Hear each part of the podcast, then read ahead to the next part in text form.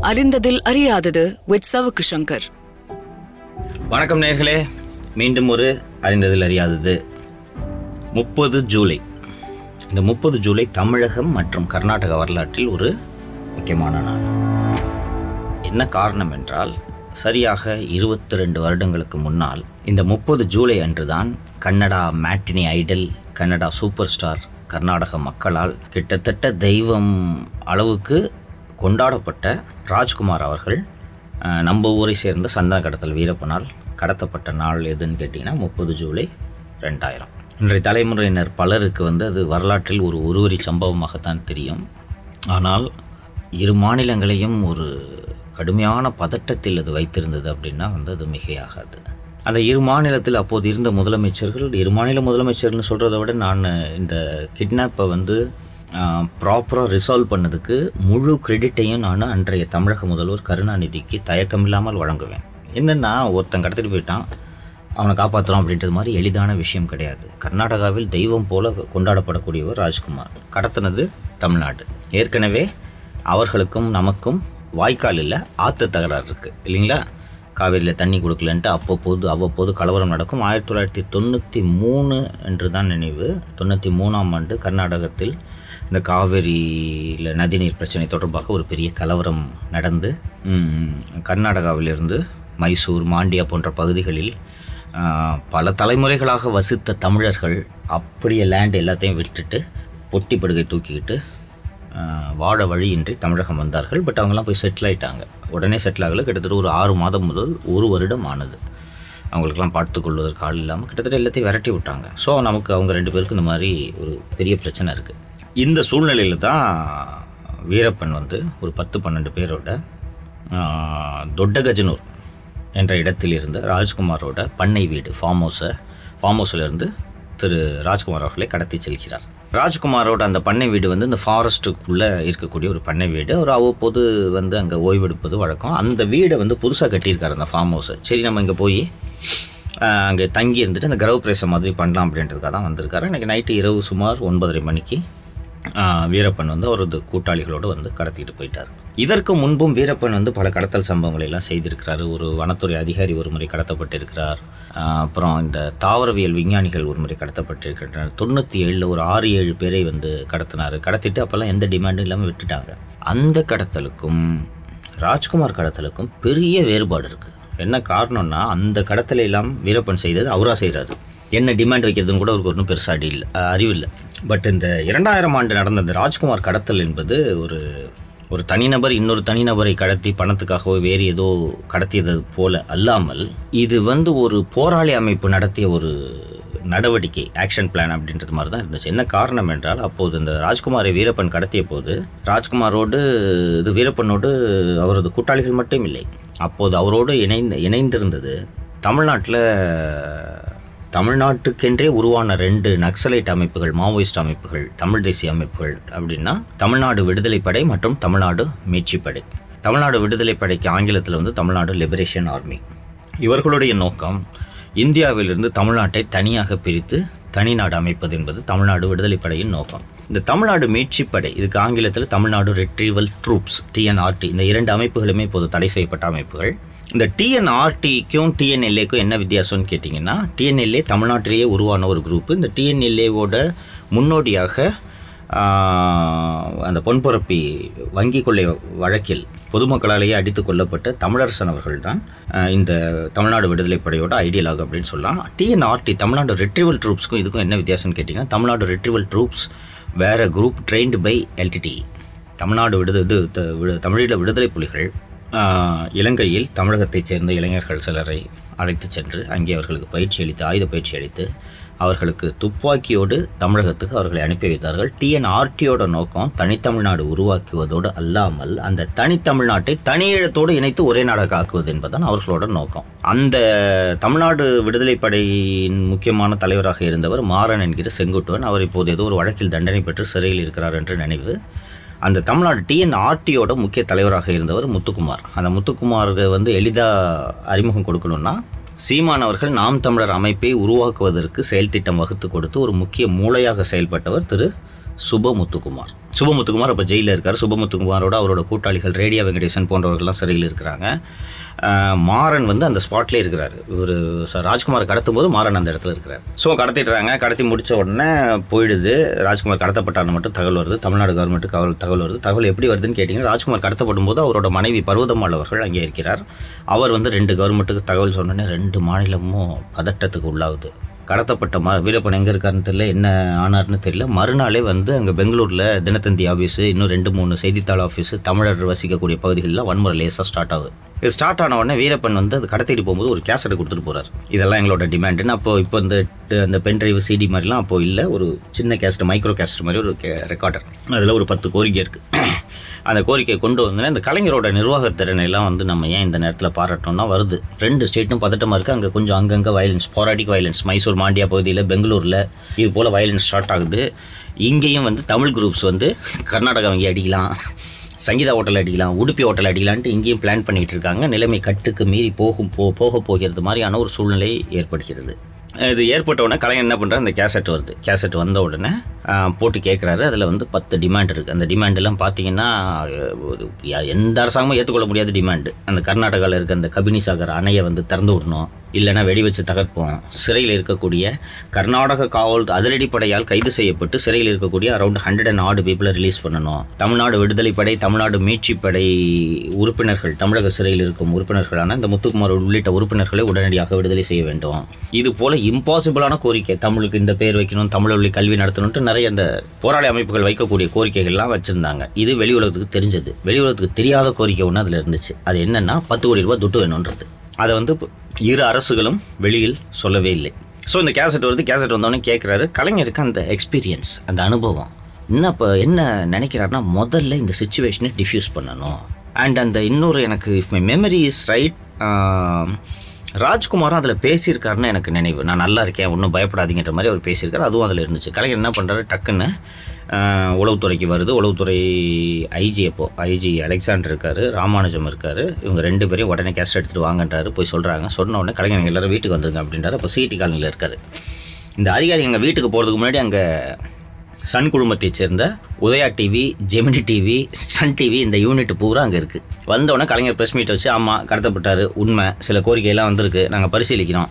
அவரே பேசியிருக்கிறாரு. நீங்க கேளுங்க அப்படின்னு சொல்லிட்டு போட்ட உடனே அவர் பேசின உடனே தேவுடு பேசிட்டாருன்னு சொல்லிட்டு கர்நாடகாவில் டென்ஷன் குறையுது. அந்த டென்ஷன் குறைஞ்ச உடனே அதற்கு பிறகு அடுத்த கட்டத்தை ஆரம்பிக்கலாம்னு சொல்லிட்டு கர்நாடகாலேருந்து அவங்க ஒரு ஐஜியை டெபியூட் பண்ணியிருந்தாங்க.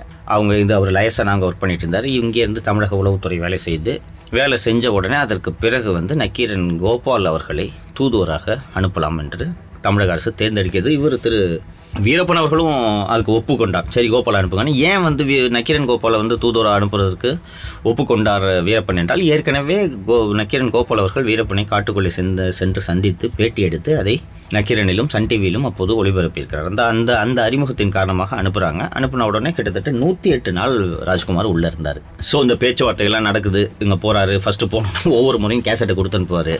கேசட்டை கொடுத்து அனுப்புனா அதில் இருக்கிற டிமாண்ட்ஸ் எல்லாம் எதை ஏற்றுக்கிறோம் எதை ஏற்றுக்க முடியாது அப்படின்ட்டுலாம் சொல்லிட்டு இருக்காங்க. இதுக்கு நடுவில் வந்து தமிழக அரசு நாலு ஆக ஆக டென்ஷன் மவுண்ட் ஆகுது அதான் நான் சொல்கிறேன் நூற்றி எட்டு நாள் இருந்தாருன்னு சொன்னாலும் யோசிச்சு பாருங்க முத நாளே பிரச்சனை ஸ்டார்ட் ஆகுது. ஒரு ஸ்டேஜில் எல்லாத்துக்குமே டயர்ட் செட் ஆகுது. இன்னொன்று கலைஞர்கிட்ட ரொம்ப முக்கியமான விஷயம் அதை குறிப்பிட வேண்டியது என்னன்னு கேட்டால் அவர் நம்ம தமிழ்நாட்டோட சீஃப் மினிஸ்டர் எங்கள் ஏரியாவில் தானே கடத்திட்டு இருக்காருன்னு சொல்லிட்டு ஈகோலாம் பார்க்கல. டக்குனு அடுத்த ஃப்ளைட்டை பிடிச்சி பெங்களூர் போயிட்டார்.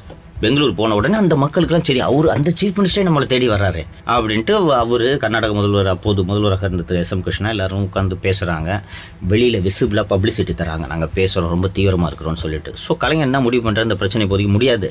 தமிழ்நாடு ஜெயிலில் அவங்க யார் யாரெல்லாம் கேட்குறாங்களோ அவங்கெல்லாம் அனுப்பி விடுங்க. அப்படின்னு சொல்லிட்டு கலைஞர் உத்தரவு போட்டுக்கிறாரு. ஜெயிலில் இந்த முத்துக்குமார் ரேடியோ வெங்கடேசன் இவங்ககிட்டலாம் கூப்பிட்டு ஜெயில் கதை திறந்து விட்டாங்க. யோ போங்க வெளியிலன்னு சொன்னோன்னே அவங்க அதெல்லாம் போக முடியாது. நாங்கள் கேட்குற கோரி இல்லை. எங்கள் நாங்கள்லாம் எங்கள் மீது இனிமேல் வழக்கே கிடையாது.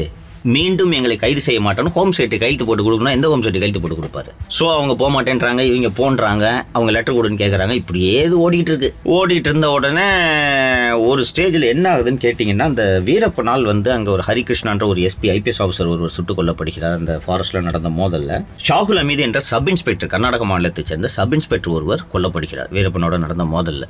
அந்த சப் இன்ஸ்பெக்டர் ஷாகுல் ஹமீதோட தந்தை அப்துல் கரீம் என்பவர் உச்சநீதிமன்றத்தை அணுகுகிறார். உச்சநீதிமன்றத்துக்கு போய் அவர் என்ன சொல்கிறாருன்னா நாங்கள் நினச்சிட்டு இருந்த கவர்மெண்ட்டு என் பையன் உயிரை விட்டுருக்கான். அவனை கொன்னதுக்காக இத்தனை பேர் அரெஸ்ட் பண்ணி உள்ளே வச்சிருக்காங்க. இந்த கவர்மெண்ட் என்னன்னா அவங்க எல்லாரும் வெளியில் விடு ராஜ்குமார் உயிரை காப்பாற்றணும்னு சொன்னா என் பையனோட உயிர் எந்த வகையில் ராஜ்குமார் உயிரோட குறைஞ்சது அப்படின்னு போனோன்னு சுப்ரீம் கோர்ட் பிடிச்சிக்கிச்சு. யாரையாவது திறந்து வெளில விட்டீங்க அவ்வளோதான் அப்படின்ட்டு சொல்லிடுறாங்க. அப்புறம் இந்த பேச்சுவார்த்தை நடந்துட்டு இருக்கு. இதுக்கு நடுவில் அந்த பத்து கோடி தனி டிமாண்ட் இருக்குன்னு சொன்னேன்ல அந்த பணத்தை ரெடி பண்ணணும் இல்லைங்களா? பணத்தை ரெடி பண்ணோம் பணத்தை ரெடி பண்ணால் கவர்மெண்ட்டாக கொடுக்க முடியும் வீரப்பன் கேட்குற பணத்தை. ஸோ கவர்மெண்ட் வந்து கூப்பிட்டு என்ன சொல்லிட்டாங்கன்னா ஃபிலிம் இண்டஸ்ட்ரிட்ட பருவதமாட்ட சொல்லிட்டாங்க. நீங்கள் துட்டை குட்டினா கொண்டு போய் சேர்க்குறோம். அவ்வளோதான் அப்படின்ட்டு மாதிரி சொல்லிட்டாங்க. சொன்ன உடனே அங்கே பருவதமால் இன்னொரு விஷயம் நம்ம மறந்துடக்கூடாது. ராஜ்குமாரும் தமிழகத்தின் சூப்பர் ஸ்டார் திரு ரஜினிகாந்த் அவர்களும் நெருக்கமான நண்பர்கள் என்பதையும் நம்ம மறந்துவிடக்கூடாது. ஸோ அவர் அந்த அந்த பணம் வசூல் பண்ணுற வேலை தனியாக மூவி இண்டஸ்ட்ரியால் நடத்தப்படுது. அந்த பணம் வசூல் பண்ணி ராஜ்குமாரிடம் வீரப்பனிடம் கொண்டு போய் சேர்த்ததில் நடிகர் திரு ரஜினிகாந்த் அவர்களுக்கு பெரும் பங்கு உண்டு. ஆனால் எனக்கு பர்சனலாக நான் ஃபீல் பண்ணுறது என்னென்னா வசூல் பண்ணி கொடுத்துருப்பார். ரஜினி பத்து பிசா கொடுத்துருக்க மாட்டார் நான் உறுதியாக நம்புறேன். ஏன்னா அவர் ரஜினி அப்படிப்பட்ட ஆள் தான். பத்து பிசா கொடுத்துருக்க மாட்டார். வாங்க வாங்க எல்லாத்தையும் அரேஞ்ச் பண்ணலான்னு சொல்லிட்டு கூப்பிட்டு கொண்டு போய் கொடுங்கன்னு சொல்லி இவர் பேர் வாங்கிப்பார். பத்து பிசா கொடுத்துருக்க மாட்டார். ஸோ இந்த பக்கம் இந்த ஏற்பாடுகள்லாம் நடந்துட்டு இருக்கு. சுப்ரீம் கோர்ட்டில் வந்து அவங்களை ரிலீஸ் பண்ணக்கூடாதுன்னு சொன்ன ஒரு ஸ்டேல்மேட் ஆயிடுது. இதற்கு நடுவே இந்த தூதுவர் நக்கீரன் கோபால இவங்கெல்லாம் போயிட்டு வந்துட்டு இருக்காங்க. திடீர்னு ஒரு ஸ்டேஜில் என்ன ஆச்சுன்னு தெரியல. வீரப்பன் வந்து இனிமேல் நக்கீரன் கோபால தூதுவரை அனுப்பாதீங்கன்னு சொல்லிட்டார். யாருக்கும் என்ன நடந்துச்சுன்னு தெரியல. இன்னைக்கு வரைக்கும் அதில் எக்ஸாக்டாக என்ன நடந்துச்சுன்றது செத்து போன வீரப்பனுக்கும் நக்கீரன் கோபாலுக்கும் தான் தெரியும். என்னன்னு தெரியாது. என்ன காரணத்தால் வராதீங்கன்ட்டாரு கோபால் துட்டடிச்சிட்டார்னு சொல்லிட்டு சில அலிகேஷன்ஸ்லாம் இருக்குது பட் அது அன்ப்ரூவன் அதனால் we cannot take it in face value so வேறு யாராவது தூதுவர்களை அனுப்புங்கன்னு சொன்னோன்னே அவங்களே சஜஸ்ட் பண்ணுறாங்க புதுவையைச் சேர்ந்த மனித மனித உரிமை போராளி திரு சுகுமாரன் தமிழகத்தை சேர்ந்த பழங்குடி இருளர் சமூகத்தின் பழங்குடி இருளர் சங்கம் என்று நடத்தி தமிழ தமிழகத்தில் பழங்குடி மக்களுக்காக பணியாற்றி கொண்டிருக்கக்கூடிய கல்வியாளர் பேராசிரியர் சமூக செயற்பாட்டாளர் பேராசிரியர் திரு கல்யாணி மற்றும் ஐயா நெடுமாறன். இவங்க மூணு பேர் வந்தால் போதும்னு சொன்னால் இவங்க ஒரு மூணு நாலு ரவுண்டு போயிட்டுருக்காங்க. இதில் நடுவில் யாரோ ஒருத்தர் கொண்டு போய் பணத்தை ஹேண்ட் பண்ணுறாங்க பத்து கோடி போயிடுச்சு வீரப்பனுக்கு. வீரப்பனுக்கு அது போதும். போன உடனே இதுக்கு ஃபர்தராக வந்து இதில் எப்படி ராஜ்குமாரை ரிலீஸ் பண்ணுறது அப்படின்னு ஒரு ஸ்டேல்மேட் நடந்துக்கிட்டு இருக்குது ஒரு கட்டத்தில் இந்த தூதுவர்கள் ராஜ்குமாரை அழைத்து வெளியே கொண்டு வந்து விடுகின்றனர். வெளியே கொண்டு வந்து விட்ட உடனே ரெண்டு ஸ்டேட்டுக்கும் பெரிய நிம்மதி. அப்பா சாமி ஒரு பிரச்சனை முடிஞ்சிச்சு அப்படின்ட்டு போயிடுது. அதற்கு பிறகு வீரப்பன் இதாகிட்டார் அப்புறம் அந்த உள்ள அவருக்கு அந்த கடத்தல் சம்பவத்தில் ஈடுபட்டிருந்த மாறன் வீரப்பனோட அப்போது கூட்டாளிகளாக இருந்தவர்கள் இவர்களெல்லாம் வந்து கொஞ்ச காலத்திலேயே போலீஸ் வந்து பட்டு பட்டு பட்டு பட்டுன்னு அவங்க காட்டில் இருக்க வரைக்கும் பிரச்சனை இல்லை. காட்டை விட்டு இன்றைக்கி வெளியில் கால் எடுத்து வச்சாலும் வச்ச உடனே டக்கு டக்கு டக்குன்னு எல்லாரையும் பிடிச்சிடுறாங்க. மாறன் கைதானார். இவர் சிறையில் இருந்து அதுக்கப்புறம் ஜாமீன் மீன்லாம் வாங்கி முத்துக்குமார் வெளியில் வராரு இதெல்லாம் அப்படியே போயிட்டுருக்கு. அண்டு வெளி உலகத்தில் பலருக்கு தெரியாத விஷயம் நானும் வந்து அதை கம்ப்ளீட்டாக டீட்டெயிலாக சொல்ல முடியாது. சில விஷயங்கள் அப்படி ரகசியமாக இருக்க வேண்டும். ராஜ்குமார் விடுவிக்கப்பட்டதில் பாட்டாளி மக்கள் கட்சி நிறுவனர் திரு. ராமதாஸ் அவர்களுக்கு ஒரு பங்கு உண்டு. கடைசியாக அந்த அந்த ஒரு பெரிய வண்டியை சாய்த்த மயிலிறகுன்னு சொல்லுவாங்கள்ல எடை தாங்காமல் உடைந்த மயிலிற ஒரு ஒரு ஒரு வண்டியை குலை சாய்த்த மயிலிறகுன்னு சொல்லுவாங்க. அந்த அந்த லாஸ்ட் மைல் கனெக்டிவிட்டியை ப்ரொவைட் பண்ணது பிஎம்கே சீஃப் திரு ராமதாஸ் அவர்கள். ராமதாஸ்க்கும் வீரப்பனுக்கும் என்ன சம்பந்தம்ன்ட்டு உங்களுக்கு கேள்வி எழலாம். ஒவ்வொரு வருடமும் வீரப்பன் செத்து போன அன்னைக்கு வனப்பாதுகாவலர் வீரப்பன் அப்படின்ட்டு பாட்டாளி மக்கள் கட்சி- கட்சி சார்பாக வன்னியர் சங்கத்தின் சார்பாக போஸ்ட் அடிக்கும் இப்போ புரிஞ்சுக்குங்க. ஸோ இது வந்துடுது வந்து மு முடிஞ்சிருது. இந்த கடத்தல் எபிசோடு வந்து இரு மாநிலங்கள் சேர்ந்து கையாண்ட ஒரு விவகாரம். அண்டு uh, ஒரு கவர்மெண்ட் மிஷினரி இன்டெலிஜென்ஸ் ஏஜென்சிஸ் இவர்களோட ஸ்கில் என்ன நெகோஷியேஷன் ஸ்கில் என்ன எப்படி ஒரு விஷயத்தை ஹேண்ட் ஓவர் பண்ண ஹேண்டில் பண்ணணும் அப்படின்றதுக்கெலாம் வந்து இந்த வீரப்பன் இந்த ராஜ்குமார் கிட்னாப் எபிசோட ஒரு ஒரு வலுவான ஒரு சரியான உதாரணமாக நம்மளால் காட்ட முடியும். என்னென்னா அது ஒரு ஒரு ஒரு நூல் பிசகி இருந்தாலும் ரெண்டு ஸ்டேட்டுக்கு நடுவில் பெரிய பிரச்சனை வந்திருக்கும். அங்கே இங்கே இந்த பெங்களூர் பகுதிக்கு சென்றிருப்பவர்களுக்கு தெரியும். பெங்களூரில் நல்ல வசதியாக ஃப்ளாட்டு கிட்டலாம் வச்சுக்கிட்டு கார்லாம் வச்சுக்கிட்டு வாழ்கிறதுல பெரும்பாலானோர் யாருன்னு கேட்டிங்கன்னா தமிழர்கள். இங்கேருந்து ஐடி கம்பெனி ஐடி சாஃப்ட்வேர் அது இதுன்னு சொல்லிட்டு போகிறது அங்கே போன உடனே ஐடியில் நல்ல வேலை சம்பளம்னு கிடைச்ச உடனே ஒரு ஃப்ளாட் வாங்குறது ரெண்டு ஃப்ளாட் வாங்குறது கார் வாங்குறது எல்லாம் இருக்குது. அங்கே இருக்கிற க கர்நாடகாவை சேர்ந்த ம மண்ணின் மக்கள் பெரிய அளவில் நம்மள மாதிரி சாஃப்ட்வேர் ஸ்கில் அதெல்லாம் எதுவும் இல்லை. அவங்க அங்கே யார் என்ன பண்ணிட்டு இருப்பாங்க பார்த்தீங்கன்னா ரோட்டில் டிஃபன் கடை வச்சுருப்பான். பழ வண்டி வச்சுருப்பான் கேப் ஓட்டிகிட்டு இருப்பான். இயல்பாகவே அந்த ஃப்ரிக்ஷன்ன்றது அங்கே இருந்துகிட்டு இருக்கு. இப்போ நம்ம பேசுகிறோம்ல இங்கே. தமிழ்நாடு தமிழருக்கு எங்கள் தமிழர் தான் கடை வைக்கணும் இதெல்லாம் பேசுகிறாங்க அவங்க பேச மாட்டாங்களா? ஸோ இந்த ஃப்ரிக்ஷன்றது அங்கே தொடர்ந்து இருந்துகிட்டு இருக்கு. கொஞ்சம் பிசுறு தட்டி இருந்துச்சுன்னா அவன் வந்து அங்கே தமிழர்கள் அடிப்பான் நம்ம ஆளுங்க அங்கே Karnataka bank Udupi hotel Sangeetha hotel இந்த ஹோட்டல்னு இங்கே அடித்து உடச்சிக்கிட்டு இருந்திருப்பாங்க. கர்நாடகா பஸ்ஸை கொளுத்திருப்பாங்க பெங்களூர் எங்கள் பேக்கரி அடித்து உடச்சிருப்பாங்க. இது இது எப்படி போய் முடிஞ்சதுக்குன்னு யோசிச்சு பாருங்கள் பாதிக்கப்படுவர்கள் அத்தனை பேரும் அப்பாவி மக்கள்ன்றதை மறந்துடக்கூடாது. அதை டெஃப்டாக ஹேண்டில் பண்ணதில் தமிழகத்தின் அதிகாரிகள் கர்நாடக காவல்துறை அதிகாரிகள் கர்நாடக முதல்வர் அண்ட் தமிழக முதல்வர் ஆகியோருக்கு இந்த கிரெடிட்டு முழுமையாக போய் சேரும். சரி வீ இது கடத்திட்டாரு அதுக்கப்புறம் வீரப்பன் எப்படி செத்தாரு அந்த பணம் பத்து கோடி என்னாச்சு அப்படின்றதுக்கு உங்களுக்கு பலருக்கு கேள்வி இருக்கும். எனக்கும் அந்த கேள்விலாம் இருந்துச்சு. அந்த மாறன் அலை செங்குட்டுவன் அப்படின்றவர் தான் அந்த கடத்தலில் முக்கிய புள்ளியாக செயல்பட்டார்னு சொன்னேன்ல. அவர் வந்து ஜாமீன்லாம் வெளியில் வந்த பிறகு நான் ஒரு அஞ்சாறு வருஷம் ஒரு அட்வொகேட் அலுவலகத்தில் வேலை செஞ்சுட்டு இருந்தேன் அப்போ நான் அந்த வழக்கறிஞரிடம் அந்த வழக்கறிஞர் அலுவலகத்தில் இருந்தபோது இந்த மாறன் வந்து அவரோட வழக்குக்காக அங்கே வருவார். வந்தப்போ நான் அவர்கிட்ட கேட்டேன் தோழர் உங்க தான் வச்சுருக்கீங்க அந்த பணத்தை? சொல்லுங்கள் அப்படின்னு கேட்கும்போது அவர் சொல்லுவார். அது வீரப்பனோட மண்ணோட மண்ணாக மக்கி போயிடும். அந்த பணத்தை யாருமே பார்க்க முடியாதுன்னு சொன்னேன் பொய் சொல்லாதீங்க. சொல்லுங்கன்னு இல்லைங்க. அந்த இதெல்லாம் நடந்திருக்கு. பணம் வந்துருச்சு. வந்த உடனே நாங்கள் என்ன பண்ணுவோன்னா நாங்கள் எல்லோரும் சேர்ந்து எல்லோரும் இந்த இடத்துல பணத்தை புதைச்சி வச்சுக்கலாம் வைக்கலாம் அப்படின்னு சொல்லிட்டு முடிவு எடுத்துட்டு நாங்கள் எல்லோரும் பார்க்குற மாதிரி வீரப்பன் ஒரு இடத்துல குழி வெட்டி அந்த பணத்தை புதைச்சி வைப்பார். பிளாஸ்டிக் கவரில் சுற்றி புதைச்சி வைப்பார். காலையில் நாங்கள் எந்திரிச்சு பார்ப்போம் எங்கே பணத்தை ஒழிச்சு வச்சுக்கோமோ அங்கே வந்து குழி காலியாக இருக்கும். என்னங்க பணத்தை காண கேட்டால் அதெல்லாம் பத்திரமா இருக்கு. நான் எப்போ வேணுமோ அப்போ கொடுக்குறேன் அப்படின்னு சொல்லிட்டு சொல்லிடுவார். அந்த ப வீரப்பன் யாரையும் நம்ப மாட்டார். ஒன்றா நம்பர் சந்தேக பெருவிழி. அந்த பணம் இருக்கிற இடம் வீரப்பனை தவிர வேறு யாருக்குமே தெரியாது அப்படின்னு சொல்லிட்டாரு. மற்றவர்கள் இந்த வீரப்பனோட கூட்டாளிகளாக இருக்கக்கூடிய மற்றவர்கள் எல்லாம் சிறையில் மாட்டிக்கிட்டாங்க. இது பல பேர் காவல்துறையில் மாட்டிக்கிட்டாங்க. காவல்துறையால் கொல்லப்பட்டவர்கள் வயது முதிர்ந்து செத்தவர்கள்லாம் நிறைய பேர் வந்து போயிட்டாங்க. தட் மணி இஸ் கான் அதுவும் வந்து நம்ம ஜி வந்து ஐநூறு ஆயிரம் ரூபா நோட்டை செல்லாததுன்னு சொன்னதுனால இப்போ போய் நீங்கள் அந்த பணத்தை எடுத்தாலும் மாற்ற முடியாது. அது வெறும் காகிதம் தான். குளிர் காயறதுக்கு எரிக்கிறதுக்கு வேணால் அதை பயன்படுத்திக்கலாம். அண்டு வீரப்பன் சுட்டு கொல்லப்பட்டு தமிழக காவல்துறை ஒரு பிரம்மாண்டமான விழாவெல்லாம் நடத்தியதெல்லாம் உங்களுக்கு நினைவு இருக்கும். அண்டு இப்போது கேட்டிங்கனாலும் அந்த சிறப்பு அதிரடி படையின் தலைவராக இருந்த விஜயகுமார் நாங்கள் ட்ராப் பண்ணி பயங்கரமாக சுட்டு கொண்டோன்லாம் சொல்லுவார். வீரப்பனை இவங்க சுட்டு கொண்டாங்களா இல்லையன்றதுக்குள்ளே நான் போக விரும்பல. வீரப்பன் எப்படி மாட்டினார்ன்றதை மட்டும் நான் இந்த சொல்லிடுறேன். அந்த வீரப்பன் மாட்டினது இந்த கடத்தல் சம்பவத்தோடு தொடர்புடைய சம்பவம் அப்படின்றதுனால நான் சொல்கிறேன் ராஜ்குமாரோட உதவியர் நாகப்பா அப்படின்னு சொல்லிட்டு ஒருத்தர் வந்து அந்த கேம்பில் ராஜ்குமார் கூடவே இருந்தார். கடத்தும் போதே அவர் கூட வந்துட்டார். அந்த தொடகஜனூர்லேருந்தே வந்துடுறாரு. அந்த நாகப்பான்ற ஆள் வந்து திடீர்னு ராஜ்குமார் அந்த வீரப்பன் கட்டு கஸ்டடியில் இருக்கும்போதே தப்பிச்சு வெளியில் வந்துடுறாரு. அப்போ இந்த நாகப்பாவுக்கும் வீரப்பனுக்கும் மோதல் சண்டை நடந்திருக்கு. அந்த சண்டை நடக்கும்போது நாகப்பா வந்து ஒரு அருவாள் எடுத்து வீரப்பனை வெட்டிட்டாரு. எஸ்கே பாய் வந்துட்டாருன்னு ஒரு தகவல் உண்டு. அந்த தகவல் காவல்துறை அதிகாரிகளால் உறுதிப்படுத்தப்பட்டது. என்ன ஆயிருந்திருக்குன்னா அந்த நாகப்பன் நாகப்பா வந்து எடுத்து வெட்டுறாரு. வெட்டும்போது வீரப்பனுக்கு கையில் இந்த இடத்துல கட்டு விழுந்துருது. வீரப்பன் இருக்கிறது காட்டில்ன்றது நம்ம மறந்துடக்கூடாது. நமக்கு ஏதாவது கட்டு இன்ஜுரி ஏதாவது வந்துச்சுன்னா டாக்டர்கிட்ட போவோம் ட்ரீட் இன்ஜெக்ஷன் போடுவோம். மருந்து ஆன்டிபயோட்டிக் சாப்பிடுவோம் அது ஹீல் ஆகும். காட்டுக்குள்ளே நீங்கள் எங்கே மருந்து டாக்டருக்குலாம் போவீங்க. ஸோ வீரப்பன் வந்து அதுக்கு உரிய சிகிச்சை எடுக்காமல் அந்த காட்டில் எங்கேயாவது பச்சை கிச்சல் இருக்கும்ல அதை எடுத்து போட்டுக்கிட்டு அப்படியே இருந்திருக்காரு. என்ன ஆகுதுன்னா அது செப்டிக் ஆகிடுது அந்த புண்ணு. செப்டிக் ஆகி அது உள்ளே கம்ப்ளீட்டாக இதெல்லாம் சீப் ஆகி ஒரு கை சேடட் வந்து போயிடுது. வீரப்பனோட ஸ்ட்ரென்த்தே என்னன்னு கேட்டிங்கன்னா he- Veerappan is a sharp shooter ஒரு பெரிய ட்ரெயின்டு மார்க்ஸ்மேன் மாதிரி எங்கே இருந்தாலும் ஷார்ப்பாக ஃபயர் பண்ணக்கூடியது வீரப்பனோட ஸ்கில்லு ஒரு கை வேலை செய்யலைன்னா நீங்கள் ஏக படிசன் வச்சுட்டு எதில் ஃபயர் பண்ணுவீங்க? இது ஒரு குறை. ரெண்டாவது வீரப்பனுக்கு கண்ணில் புரை விழுந்து விட்டது. இந்த வயசான கேட்ராக்ட்னு சொல்லுவாங்களே அந்த கண் புரை வந்து ரெண்டு கண்ணிலையும் விழுந்து விழுந்து விட்டது. போலீஸ்லேருந்து தப்பிச்சு போகிற ஒருத்தனுக்கு கண் பார்வை செவித்திறன் இதெல்லாம் ரொம்ப முக்கியம். கண் சரியாக தெரியாமல் கேட்ராக்ட் வந்துச்சுன்னா மங்கலாக யார் இருக்கான்னு தெரியும். எதிர்க்க நிற்கிறது வந்து காக்கி சட்டை போட்ட மாதிரி ஒருத்தனுக்கு தெரியும் போலீஸாக வாட்ச்மேனான்றது உங்களுக்கு பார்த்தா தெரியாத மாதிரி கண் பார்வையெல்லாம் அவருக்கு வீரப்பனுக்கு மங்கி போச்சு. வீரப்பன் கையில் தான் அந்த பணம் இருக்குல்ல பத்து கோடி ரூபாய் இருக்குல்ல. ஸோ இந்த பத்து கோடியை வச்சு நமக்கு வெளியில் சொல்லாத ஒரு டாக்டரை வச்சு ஆப்ரேஷன் பண்ணலாம் அப்படின்ட்டு வீரப்பனோட பிளான் இந்த இடத்துல தான் போலீஸ் டிகாய் அனுப்புகிறாங்க நாங்கள் ஏற்பாடு பண்ணுறோன்னு சொல்லிட்டு அவங்க ஏதோ ரகசியமாக ஒரு டாக்டர் இருக்கிற மாதிரியும் போய் the the information from the local policemen and local people is that நாங்கள் இது ஏற்பாடு பண்ணுறோன்னு சொல்லிட்டு வீரப்பனுக்கு வந்து கொஞ்சம் ஹி வாஸ் பாய்சன்ட் பாய்சன் பண்ணி கொண்டு வந்துட்டு ஒரு வேனெல்லாம் கொண்டு வந்து நிப்பாட்டி நைட்டு சுட்டு முடிச்சுட்டு அதுக்கப்புறம் தான் வெளி உலகத்துக்கு சொன்னாங்க அப்படின்ட்டு ஒரு தேதி உழவுது பட் இவங்க சொல்கிற மாதிரி என்கவுண்டர்லாம் வீரப்பனை பிடிக்கலன்றது மட்டும் என்னால் உறுதியாக சொல்ல முடியும். ஸோ இது வீரப்பனை ரிலீஸ் பண்ணிட்டு வந்துட்டாங்க. ரெண்டாயிரத்தி ஒன்றில் ஜெயலலிதா அவர்கள் செல்வி ஜெயலலிதா அவர்கள் முதல்வர் முதலமைச்சராக ஆகிறார். ஆன உடனே அது வந்ததுலேருந்து சட்டப்பேரவையில் ஒரே சண்டை நடந்துன்னு இருக்கும். துரமுருகன் அப்போ கலைஞர் அசம்பிளிக்கு போகிறதுல துரமுருகன் போயிட்டு இருப்பார் போன உடனே இந்த ராஜ்குமார் கிட்னாப் பற்றி திடீர்னு ஒரு இது வந்துச்சு. ஜெயலலிதா எந்திரிச்சு உங்கள் தலைவரே துட்டு வாங்கியிருக்காரு தெரியுமா? அதில் பணம் வாங்கியிருக்காரு அப்படின்னு சொல்லிட்டு சொன்ன உடனே உங்களால் நிரூபிக்க முடியுமா? அப்படின்னு துரமுருகன் கேட்குறாரு. இதை நிரூபிக்கிறேன் இது அப்படின்ட்டு லஞ்ச ஒழிப்புத்துறையில் வீரப்பனுக்கு வந்து பத்து கோடி ரூபாய் வாங்கி கொடுத்தல கருணாநிதி துட்டடிச்சிட்டார்னு சொல்லிட்டு ஒரு விசாரணையை போட்டாங்க. இதெல்லாம் எப்படி ப்ரூவ் பண்ண முடியுன்றதெல்லாம் பற்றி கவலைப்படுபவர் அல்ல ஜெயலலிதா. ஒரு என்கொயரி ஒன்று போட்டாங்க. என்கொயரி போட்ட உடனே இதில் சம்மந்தப்பட்டவங்களாம் விசாரிச்சாங்க. நான் அப்போது பணியில் இருக்கிறேன். ரஜினிகாந்தை வந்து போய் எக்ஸாமின் பண்ணிட்டு வர்றாங்க.